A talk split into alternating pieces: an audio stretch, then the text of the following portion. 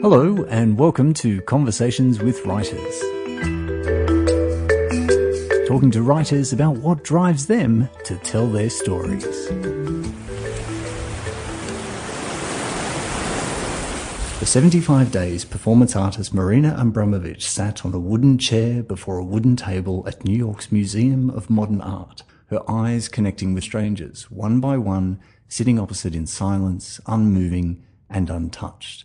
It was to become an epic piece of durational performance and the centerpiece for the new book from my guest author Heather Rose, The Museum of Modern Love, a fictional retelling of Abramović's performance set within an ethereal, almost dreamlike New York, in which Heather's characters are challenged by the questions of art to start asking better questions of themselves. Hello, Heather, and thank you for joining me. Hello, James. It's lovely to be here. Thank you. When did you first decide to fall under the gaze of Marina Abramović? Ah, I fell under Marina's gaze at the National Gallery Victoria back in 2005. I'd been to see the, I think there was a Dutch Masters exhibition, and I wandered out of that and into another room and saw a black and white photograph. And it was a photograph of a table, and the you know, the inscription beside it said that this was a piece called Rhythm Zero by the performance artist Marina Abramović. And she had put 72 items on a table, and they were everything from a rose to a bottle of oil, a whip, a chain, a gun, and a bullet. A loaf of bread. There was a lot of range to this uh, selection, and she invited people over a six hour period to do whatever they liked to her, and she would remain entirely imp- passive. And I was taken by that idea. I was aroused by the idea of the, the, the opportunity that gave the people who came to the gallery to see themselves and to consider who they were. And then there was a little end note that said Marina Abramović also ended her relationship with the performance artist Ulay by walking from either end of, they walked from either end of the Great Wall of China and I thought, there's a story. And that was a long time ago now. It's 11 years. So, did it take you 11 years to work on the book? Mm, it did. I, I initially uh, did a big download of it in Scotland. I'd been given a international fellowship, so I went as a guest of the City of Literature, the, um, the UNESCO City of Literature in Edinburgh. And after my stint there working on my fourth novel, The River Wife, I no, that was my third novel actually at that point, um, The River Wife. The I went out to Skye where I used to live, and I was in a little hotel overnight, and I was on my own, so I had dinner on my own in this very beautiful little hotel, and I had this concept of a woman sitting across the table from me, telling me her life story. And I went, oh, that's it. That's it. And I ran upstairs and I wrote until about four o'clock in the morning. And then I thought, oh, it's going to be a quick novel. It's going to be easy from now on.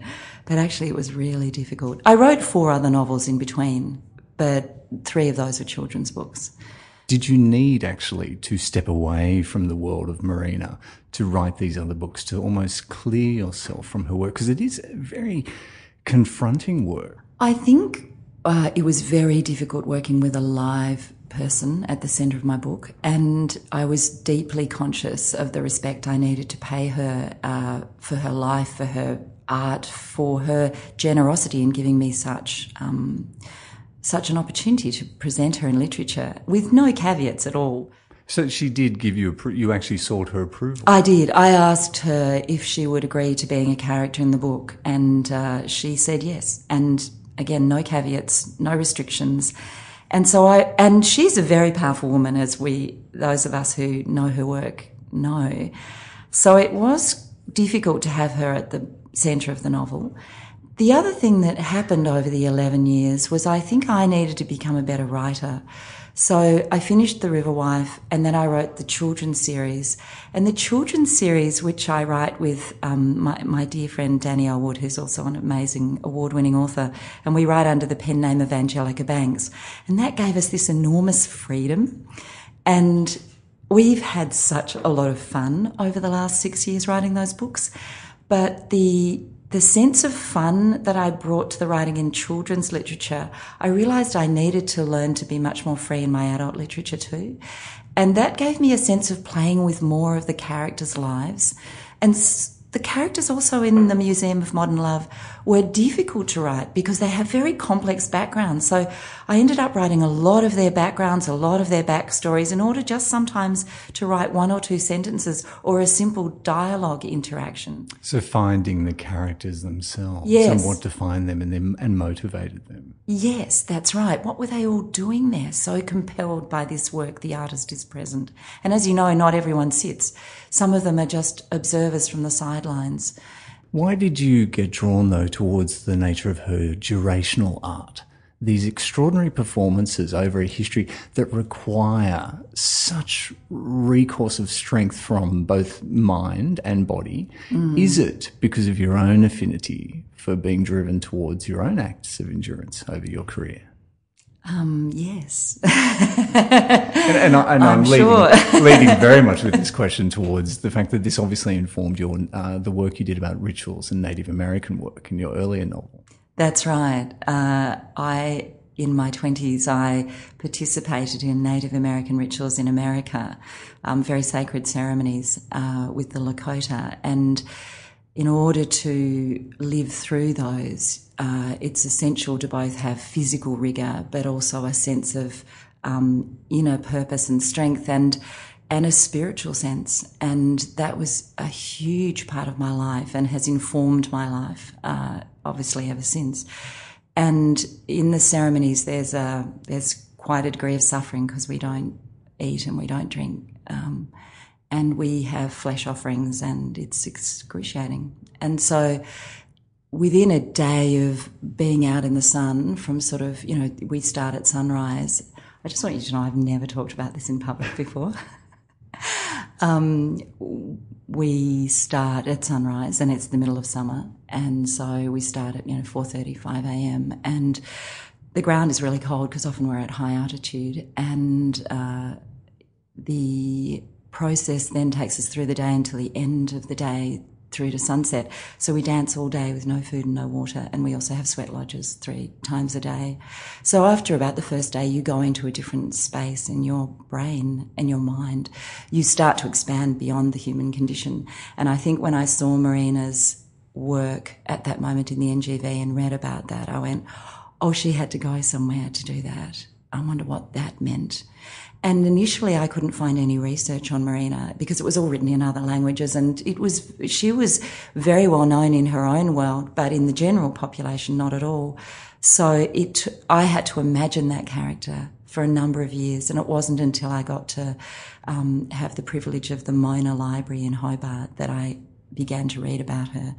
And then it became evident I couldn't fictionalize her. I had to use her at the heart of the novel. And you went and sat with her on four occasions mm. while she was performing. When you sat with her, therefore, did you feel that affinity that you just talked about? Completely. It was, uh, the gaze is very powerful. And I mean, we're having one right now across these microphones. To sit with a complete stranger in silence and simply have eye contact is a deeply private experience. It's as if we both get a mirror and also a sense of the other person. There's a dance, and it's the unseen, and the thing we don't talk about in human life nearly enough. It's the unseen, it's the 70% that we can't see. And something happens energetically. And so, whether she was seeing me or whether she was so deeply in trance, because by that stage, I think I first sat with her on about day 36. Um, and you can only imagine the physical rigour of having sat on that chair for her for 36 days. I tried to do it a number of times when writing the novel. It's really painful. Within about 20 minutes, it gets very, very unsettling to have to sit. And then after about 40 minutes, it becomes, for me at any rate, quite uncomfortable. So whether she was in a trance or whether she was seeing me or whether she was seeing me energetically, whether I was seeing her energetically, the room disappeared. The huge atrium there at MoMA just disappeared. At first, sitting down on the chair, I was aware of the audience. And in fact, I hadn't even thought of them as an audience before I sat on the chair. But suddenly I was aware that I was in the, in a big square with all these people around at the perimeter. And they are there are voices, there are noises, there are people coming and going, there are drifting sounds, and of course, because it's in the atrium, you get all six floors of the shuffle of people and the sense of movement and energy floating around the building, and then the focus on the gaze and stay in the gaze. And that first time I sat, I think I sat, it's recorded, and the only reason I know it is because it's recorded, was 46 minutes in gaze with her. And I had no sense of that being that long. I thought it was maybe 12 minutes, maybe 20 minutes. I don't know. It, it, it ceased to be any sort of importance very, very quickly. But the feeling of being in the gaze and then noticing what happened to my mind, that's what was like ceremony. Well, I read somewhere that Marina said that the individual who sits with her, they're being filmed, they're being photographed, they're being watched by thousands mm. of people, and the only place to escape is into themselves. That's a lovely way to put it. I wasn't conscious of the camera. I, w- I really wasn't conscious of it. I didn't know what it was going to be like, of course. I had waited in a queue the day before and hadn't got to sit with her. And then the next day I got there very early and so my whole anticipation was the being present with Marina was being in proximity to Marina and what does her face look like and what does her hair look like and that sort of stuff. But sitting on the chair, first of all, the chair didn't move. There was no way you could move the chair. So it made me understand why that dynamic was always so set. And, and then the fact that it's such a process, she lifts her head and looks at you and, and then you're in the process of what that gaze is. So it delivered the opportunity to both consider where she was at, but also where I was at. And the room and the cameras and the lights, all that completely disappeared for me. In fact, I didn't even know that we were being photographed until another day when I was there and a, a and a student, um, a PhD student, uh, showed me all the Flickr photographs. And she was going through them and looking at her own and saying how she was so disappointed that she never looked relaxed and she never looked comfortable. And I was like, oh my goodness. You didn't just turn is... to her and say, it's not all about you. but it was fantastic to know that some people were considering that when they were sitting, that they were being immortalized by Marco Anelli's well, photographs. You do capture some of that in the book as well. There mm. are characters who come away disappointed or they, they have an experience and they're, they're worried that the light wasn't right when they cried. Exactly. Things like this. Yes, uh, and they that seemed quite extraordinary. But of course, some people it will all be about ego, so that's what they get. And, and that is also some of the questions that Marina wanted to raise, which was: Is it about you or is it about me? Mm. Or is it about mm. those who are watching from the sides?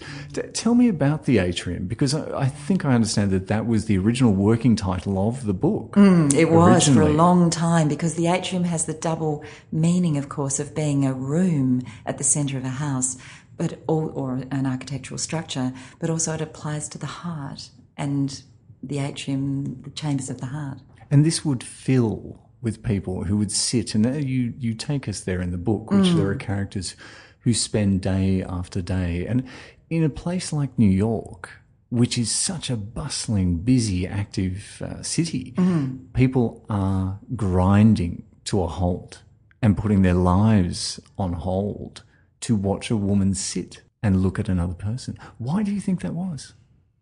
Maybe it was the only place of rest in New York City for three months. It was extraordinary. I watched mothers and little children, and the children would just plonk down on the floor and get totally absorbed in watching these two human beings. And children would replicate it. They'd, they'd find a friend and try and do it themselves. And the number of people that just walked in and went, oh, and then stayed and stayed. And we know what that's like in an art gallery. You know, we give dear Jackson Pollock 30 seconds if he's lucky. And we gave Marina hours and hours and hours. I mean, I think 850,000 people came to the show and it was rare to see someone just move right through or walk. There were quite a few that walked in and out, but in the, the rest of them, there were you know, there were 50, 70, 90, 100. There was a, it was as if there was a tide coming through in a way to sort of pay homage to something about the human condition And tide's an interesting term to use because you do refer to the noise of that crowd on Mm. entrance as an ocean. And that Marco, the photographer, who is the, who was the real photographer? at the Mm. He really is himself in the book. He gave me permission too. Well, I was Yes. going to ask you, you know, just finishing off on the ocean sound, it sounds like there was a roar of people on Mm. arrival and that it built and built towards that 75 day exit period. Yes, yes. I had to leave again by uh, late in the 40s, the days, and I came back to Australia and then could watch it on the webcam. And it was remarkable watching this sea of people. And on the webcam, you got the square with the table in the middle and you're sort of looking down on it. But you watched more and more feet around the edges, the density of the crowd and then Marco's photographs at the end of every day. More and more and more people until the last day. That room was packed and all the balconies for those people who know MoMA, all the balconies were lined with people watching this extraordinary event where at last Marina stood up. So, from this experience, you have taken people like Marco and Dita Mm. and Marina herself and the people from her life, and you've put them in the book. So, you sought them all out, I would imagine, to get their permission. Uh, Dieter is based on, uh, isn't based on anyone. Oh. He's my completely imaginary version of her agent curator, who's actually a man called Sean Kelly, but I didn't dare to ask Well, there him. you go. At that. you have completely taken me on the story. No, I went and interviewed Sean. Uh, in fact, I went to interview him very precisely through The Artist is Present because I never wanted to speak to Marina. It would be far too intimate to speak to someone I felt that was going to be my character. So I went to speak to Sean and we had a long interview. And uh, and then I gained permission for Marco to be a character in the book, and also to, for David, Mar- Marina's assistant. And they both very willingly agreed, and again gave me no caveats whatsoever. And I, I haven't heard back from them yet, but it, it's uh, I think they'll be pleased with it. When did research move to interest, move to almost obsession? I think when I got the writing residence at Mona, I I'd been working in a sort of cupboard uh, before the gallery was built. It was all in a warehouse. All the collection and the staff were in a warehouse out the back of Moonah, which is a suburb of Hobart. And And Mona is the, the the gallery of modern and old, yes, old and new art. old and new art. in Hobart, the From David magnificent David Walsh. Gallery. And uh, so I'd been working in their storeroom going through books because they were still packed, everything was packed, ready to go into the, the new gallery. And then when the new gallery opened, they offered me a room beside the library. And at that stage, I then got a wall where I could track every day of the 75 days who really sat in real life, who sat in my book, where everyone was, where all my characters were, what was driving them. The, and so I did a big white wall of everything that I needed, and then also having access to all the fantastic books at the library, uh, not just Marina's books, but other books that I could respond to. And that made me get quite obsessive. And also, there's something about the Mona energy, I have to say, that made me get quite obsessive out there. And the room was quite a dark little room, which is perfect for writing for your computer screen. And I had a view out over the river, and I could just get locked away in there for hours and hours and hours and hours. And that that was big. That was the gift of this book. What's it like when you do lose yourself to the writing process? You mentioned at the very beginning that you wrote till 4 a.m. when mm. that idea clicked. Mm. What do you feel? Where do you go? Well, our children's books talk about that. That's what the children's series is about. I go to the place my characters are. So I lived in New York with them for all those years. Every time I'd get into it. I mean, I, I find that a very easy transition. Sometimes it's much harder to come back. Uh, it's I I've always had that as a child and and on into my adult life. I've always found it very easy to leave here to go into my imagination. I always say that writing is sort of a form of madness because it gives me such license to explore all sorts of other things. And so the minute those sentences start unraveling for me, usually I get a sentence and I'll get a sentence that's from early in the book, and I get, I and that will take me somewhere and give me a picture. And then I also always get the last scene. Strangely, I've been given that gift. So I get the first sentence and then the first scene. And then I always get the last scene. So then my job is to make an arc Connect between the those dots two. between the two. Yeah, and I never know what's in between. And it's deeply strange because things just add up that I could never have imagined.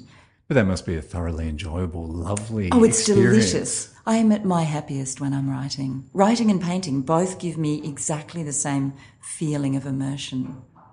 Is it the discovery that comes from the research that you enjoy, or the discovery that comes from the imagination? It's the imagination. I, what I love is that the research creates sort of building blocks that I don't even know. Um, they're as if they're sort of out there and there's a sort of magical thread that's joining everything. I always call it cryptic orienteering.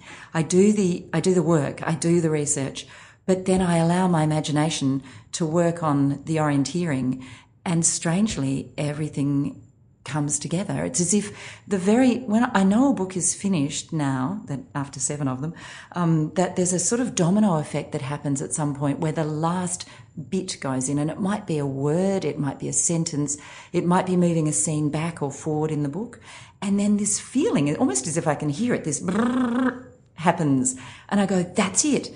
That's it. And usually that happens after an editor's had a really good go at it, let me tell you. It's not just me. It takes a team to write a book. Heather, you book. had the perfect opportunity to say it's all first draft and done.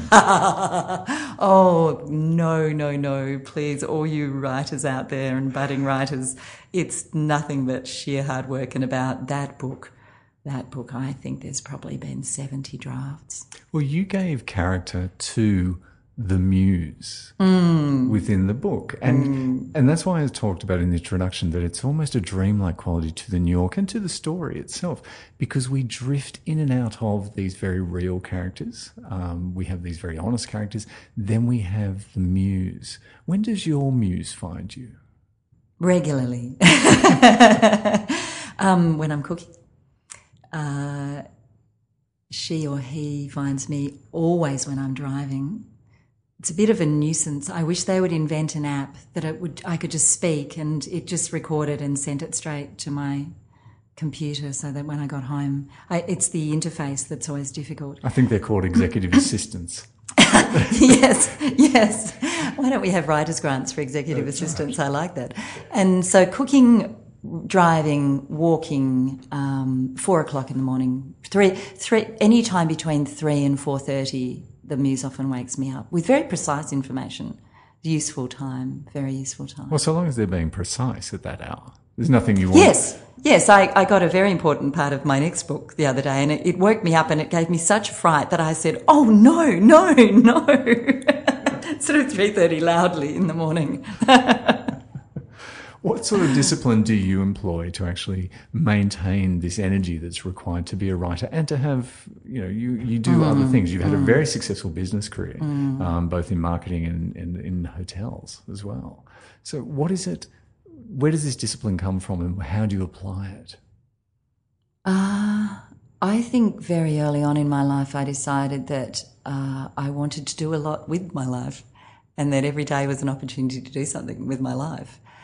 So I have, I, know people have called me driven in the past, but I think I'm just excited.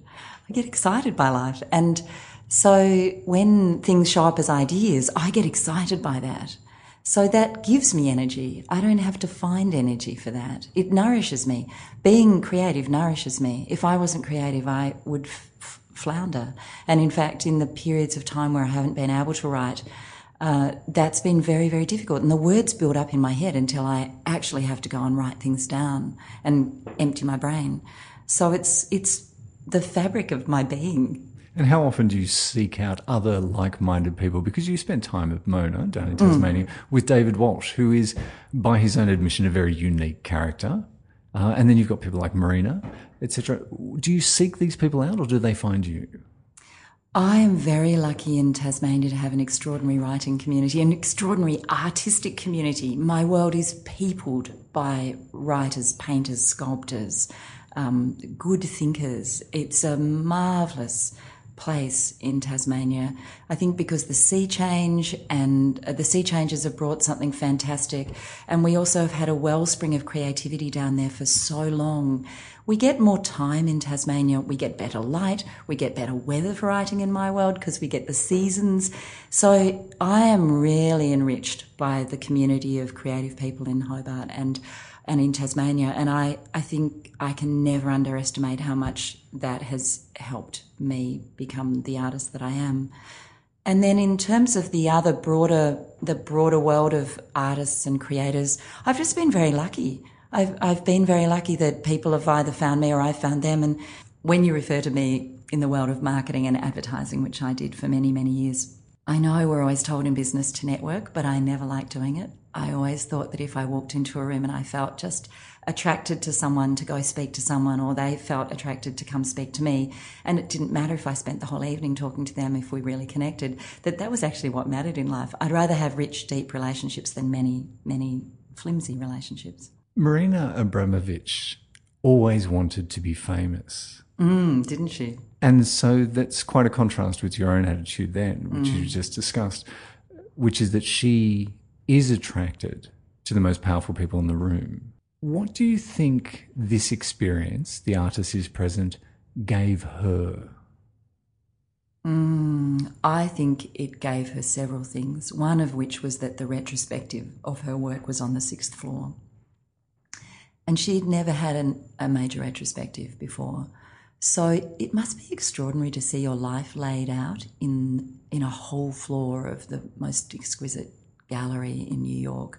I don't mean to dismiss the Guggenheim there or, or the Met, but it is an extraordinary gallery, MoMA. And the route, the way that show was curated was extraordinary. It was so beautiful and it was visceral. Her life as this powerful, fragile, vulnerable, but brave woman was so visceral in everything, in that transition that you talk about from very early age right through to there she is downstairs. You can just lean over the balcony and see her still at work.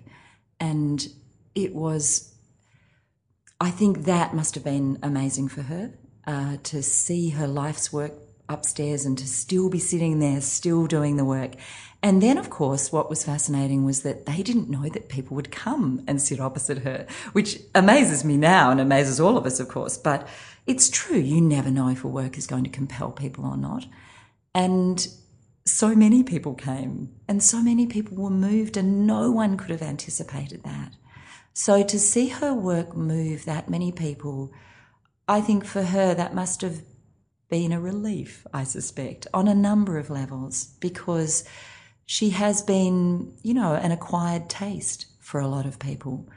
And she suddenly became, you know, a figure in the in the in the ordinary world. People started to know her in ways that no one would have had access to her before. She became a household name. The, the overnight success of 40 years' struggle. That's right. Exactly. The Museum of Modern Love is very much a love letter to Marina's work and you take us through a series of examples of her history. So the pieces from the rhythmic pieces up to her most recent work of that time.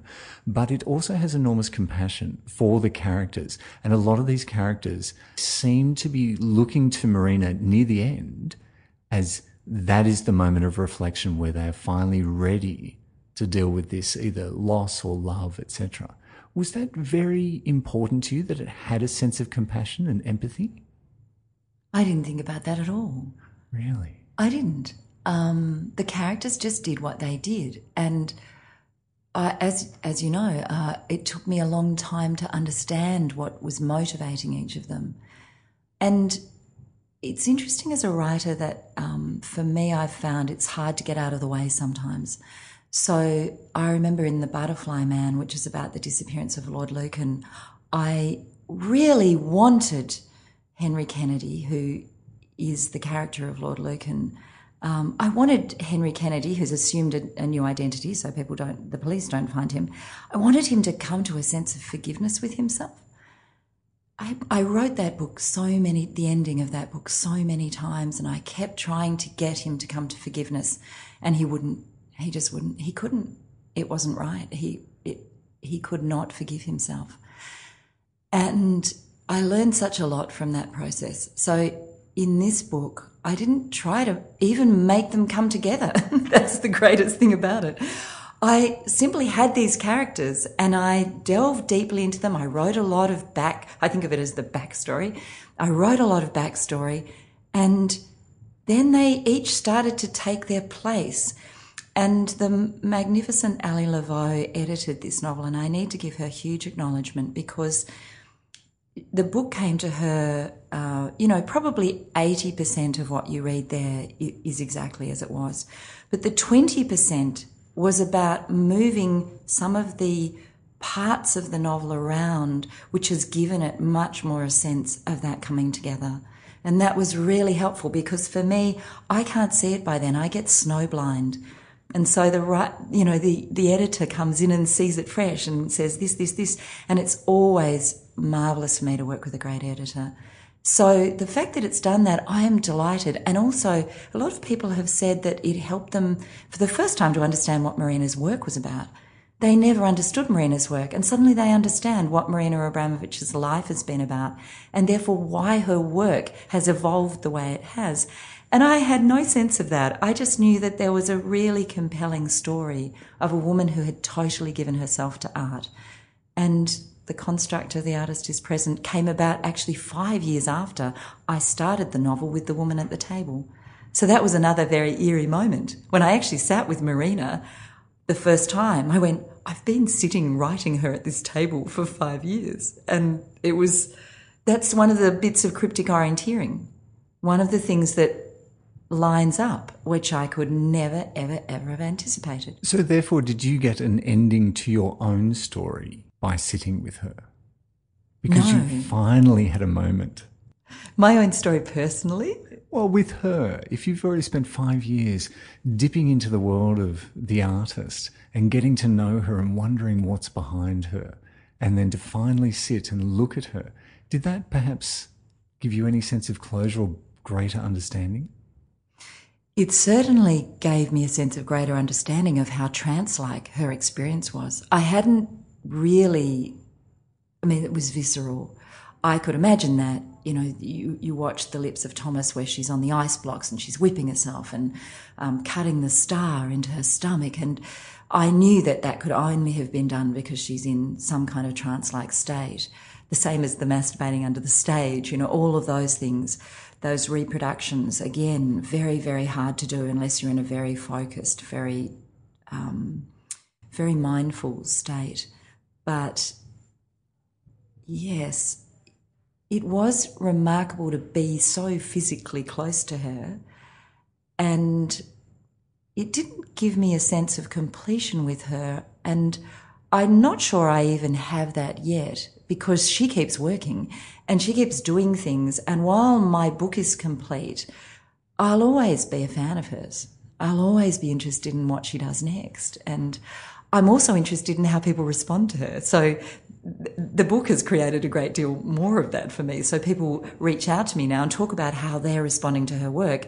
And I think, oh yes, this is a sort of ongoing, this is a conversation that's become part of my life and I never knew that would happen we've talked about big personalities, and you made mention of this particular personality earlier, and I want to come back to them, which is Angelica Banks, which is your your alternative, which you share with your oh, co-author oh, yes, Danielle my Wood. alter ego. But I am particularly intrigued by these children's stories more because you go to schools dressed as Angelica Banks. I do. I do most of the school visits on my own because Danielle runs the writing department at the university, so she's very busy. And I get in, we both, we have matching costumes whenever we go anywhere together. So together we are Angelica Banks and we have very beautiful red wigs, long, very glamorous red wigs. We have electric blue, long uh, electric blue coats. We have sort of, um, you know, six inch glamorous heeled boots. We have um, sunglasses and we go, we arrive as the character Serendipity Smith, who is the mother of the of the daughter Tuesday McGillicuddy, who's the heroine of our novels. So, so um, Serendipity Smith is the most famous writer in the world. She's based on J.K. Rowling, of course, and she dresses in this incredible outfit day after day with all sorts of different wigs and coats and boots. And she does this so she can be a normal person at the end of the day. She ostensibly lives in the on the top floor of a very beautiful hotel in the city, but she then derobes, de-wigs, and goes home to be Sarah McGillicuddy at home. So it gives her an opportunity to, you know, be the JD Salinger I, I would like to be for sure. And um, and so it's just a beautiful um, it's a beautiful opportunity for theatre when we arrive at the schools, but also uh, the children then get the challenge. So I'll, I'll say to them, so you know, they all go, "Oh, you're Angelica Banks," and it's so lovely. We're like rock stars, and um, I get a sense of what that is. And then they say, uh, we say to them, "Would you recognize? Do you think you'd recognise us if we took off our wigs and hats? Would you recognise us?" And they go, "Well, we don't know." So we do. We derobe and get down to the sort of just the ordinary black clothes and the you know the ordinary flat black shoes and and they don't they can't recognise us. They don't and it's fantastic. And it's just this brilliant bit of imagination right away that gives them an opening into, ah, oh, things are not always what they seem. And so the character just evolves in front of them, or dissolves. Mm, dissolves in front of them. That's right. Wow. Yeah. Does that, has anyone ever said the back of the class and gone, "Put it back on"? Oh, yeah, the parents. but if you've spent a lot of time in a wig and an electric blue coat and very high boots, you will know you get very hot. I can assure you I haven't yet. You've missed out. It's just a personal preference right now. But it was beautiful at the launch of the third book. A number of people came dressed as serendipity, so a number of adults. It was fantastic. There were yeah, there were serendipities around the room. And are we expecting more books in that series? You just finished the third most recently. Yes, uh, we're having a little break. Danielle needs to finish some adult writing. I need to get on with my next novel for adults too. I think that series is complete, I have to say. I think we did a, a really good arc and it's time for something else. And we have an idea, and I've written the first chapter of it, but I'm not saying anything about that yet.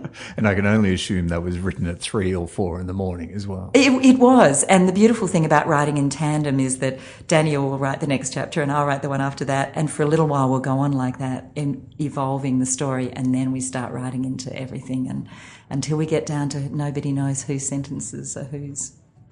Heather, it has been an absolute joy to speak to you today. So thank you so much for coming in. Thank you, James. It's been delightful. And further to our conversation, Heather was recently announced as the winner of the prestigious 2017 Stella Prize.